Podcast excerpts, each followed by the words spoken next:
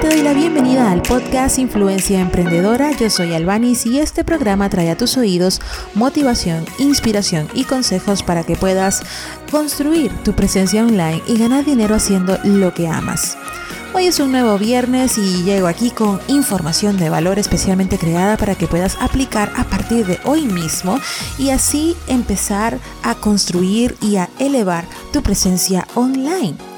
Y el día de hoy voy a estar hablando acerca de branding, acerca de tu marca, acerca de los elementos visuales, etcétera, etcétera. Esto es algo bastante básico, es algo que deberíamos de aplicar en la construcción, apenas en, el proceso de iniciación de nuestro blog, de nuestro negocio online, pero muchas personas eh, se lo saltan. Cuando un ser humano común y corriente escucha la palabra branding, pues considera que es el logo o los elementos visuales. Incluso yo también llegué a pensarlo, pero no es así. Va más allá de eso porque el branding es mucho más de lo que la gente ve. Se trata más de lo que la gente siente y piensa respecto a tu marca, respecto a tu negocio y respecto a lo que tu presencia online les transmite a ellos.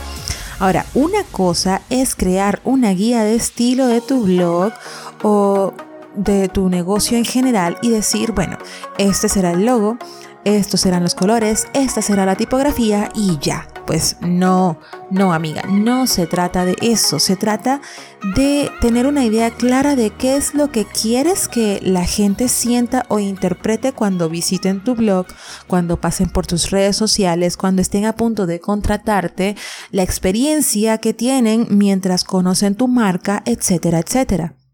Así que esto debe incluir la, visión, la misión, valores, la energía que quieres que irradie, tu voz y así sucesivamente.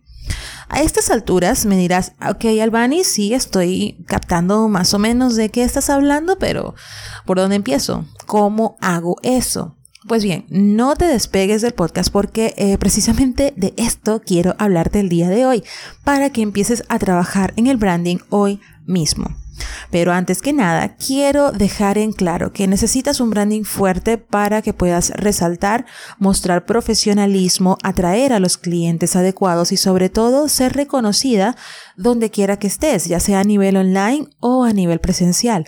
Y por eso te recomiendo inmensamente que inviertas en un diseñador para que se encargue de hacer este trabajo del branding, de todo lo que concierne a los elementos visuales, que todo concuerde y encaje una cosa con la otra. Ahora bien, en caso de que no tengas las posibilidades, que siempre sucede, que no tienes las posibilidades para poder eh, asistir a un diseñador o algo así por el estilo, pues no te preocupes. Eh, con lo que te voy a estar aportando el día de hoy, pues vas a poder tener una base para que puedas avanzar y no estancarte, porque la idea es que no te estanques, la idea es que no te detengas solamente por falta de esto, por falta de aquello, sino que empieces de una vez. Así que bueno, vamos a lo que nos interesa. Lo primero es la voz o la tonalidad que quieres que tenga tu marca. La manera en la que te expresas, el copywriting, es una de las cosas que debes tomar en consideración si quieres atraer a las personas adecuadas a tu negocio. Debes pensar en tu cliente ideal y considerar cuál es el lenguaje que más le atrae. Así que piensa, siéntate, mm, piensa al respecto y di, ok, ¿cómo quiero que suene mi marca? ¿Cómo quiero que transmitir? ¿Cómo quiero transmitir eh, mis ideas? ¿Quiero sonar profesional, intelectual, amigable, inspiradora, motivadora, graciosa, entretenida, etcétera, etcétera? Pues esto Especialmente si eres una blogger, especialmente si aspiras a ser blogger o solopreneur o vas a ser tú la cara de tu marca, pues esto va ligado 100% a cómo eres tú. Porque si muestras un lenguaje súper profesional, eh, para nada formal en tu sitio web y en tus redes sociales, imagínate cómo se sentirán los clientes cuando hablen contigo personalmente y se encuentren con algo completamente distinto a lo que tú les estás mostrando. Pues tómalo en consideración y piensa en tres palabras específicas que expresen los sentimientos que quieres que las personas perciban respecto a tu marca. Ahora lo segundo es propósito. ¿Cuál es el propósito de tu marca? ¿Cuál es el propósito de tu proyecto, de tu negocio, etcétera? Tener un propósito claro te ayudará inmensamente a alinear todo lo que engloba tu negocio, tu marca y tu presencia online. Piensa en cuál es el propósito principal de tu marca, cuál es la razón de ser de tu proyecto, cuál es el fin con el que ha nacido, por qué te apasiona y cómo esto puede cambiar no solo tu vida, sino tu entorno o impactar la vida de otras personas. Aquí es donde vas a definir el porqué de lo que haces o quieres hacer. Recuerda que tener un porqué bien claro te va a ayudar a no desmotivarte, porque especialmente cuando no ves resultados, una de las maneras de, de mantener la motivación cuando no ves resultados es recordar el por qué estás haciendo lo que haces. Y esto va de la mano con el propósito de tu proyecto, con el propósito de tu marca, así que tienes que definirlo muy claramente. Lo siguiente es describe tu marca en tres palabras y esto va aparte de la voz, el tono de tu negocio, porque aquí se trata de elegir tres adjetivos que representen un resumen general de cómo describirías a tu marca. Piensa en tu negocio o en tu branding como si fuera una persona.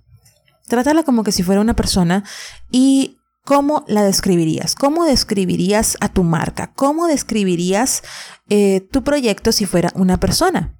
Es creativa, dedicada, ambiciosa, confiable, cool, paciente, apasionada, optimista, osada, empática.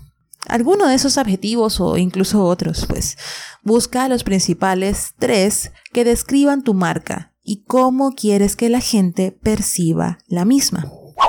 Ahora lo siguiente es tu historia. Me dirás, ajá, Albany, sí que tienen que ver mi historia con esto, pues. Contar la historia detrás de tu negocio hace que las personas se sientan realmente conectadas con tu marca. Así que piensa siempre respecto a esto. Si quieres que tus potenciales clientes se sientan identificados con tu negocio, con tus redes sociales o con tu sitio web, pues cuenta tu historia, cuenta qué es lo que hay detrás de todo esto, los detrás de escena. Muestra a la persona, al ser humano que estás detrás de todo el proyecto que estás mostrando a través del mundo online o incluso a través de, eh, del mundo presencial pues utilízalo a tu favor para poder sacarle provecho. Y como parte final tenemos la consistencia en los elementos visuales. Aquí es donde vas a tener un poco más de trabajo, especialmente si no cuentas con la ayuda de un diseñador gráfico que lo haga por ti. Pero no es imposible de hacer. Así que a este punto requieres un logo, una tipografía, bueno, mínimo dos tipografías, los colores, los elementos gráficos y el estilo de las imágenes que formarán parte de lo que se conoce como la guía de estilo de tu marca. Y para ello, pues he actualizado una entrada en el blog que corresponde a este tema, cómo crear una guía de estilo y lo vas a poder encontrar el link directo en las notas de este podcast. Puedes ir a albanishill.com barra blog o albanishill.com barra podcast y allí vas a poder obtener acceso a este episodio. Buscas el episodio número 31 y vas a poder encontrar los links, los accesos mencionados en este episodio, incluyendo la guía de estilo. Ahora bien, si quieres tener un branding fuerte y no sabes por dónde empezar, no sabes qué es lo que debe formar parte de todo esto, cuáles son los elementos que debes tener siempre a la mano para poder tener una marca personal o una marca, un negocio que transmita lo que realmente quieres que la gente interprete, pues he preparado una checklist, una hoja de trabajo en la que puedes encontrar un listado con los elementos que forman parte de un branding fuerte, de una marca fuerte. De manera que tengas una guía para saber cuáles son los elementos que forman parte de la misma, cuáles tienes, cuáles no, e ir trabajando en el desarrollo de los mismos. De esta manera no te estancarás y dirás, ok, tengo esto, ¿y ahora qué me falta? ¿Y ahora qué hago? ¿Por dónde voy? Pues allí tendrás un listado de cuáles son las cosas que deberías tener y en caso de que no las tengas, pues en las que deberías trabajar.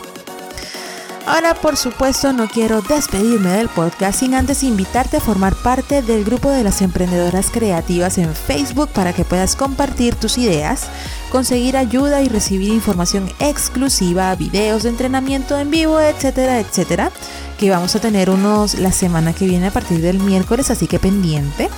Solamente debes dirigirte a albanicil.com barra grupo y podrás solicitar acceso al mismo.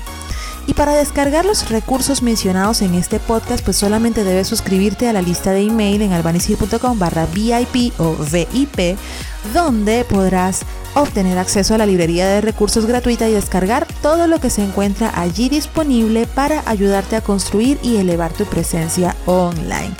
Muchísimas gracias por estar allí y será hasta el siguiente episodio que será el lunes, la semana que viene. chao, chao.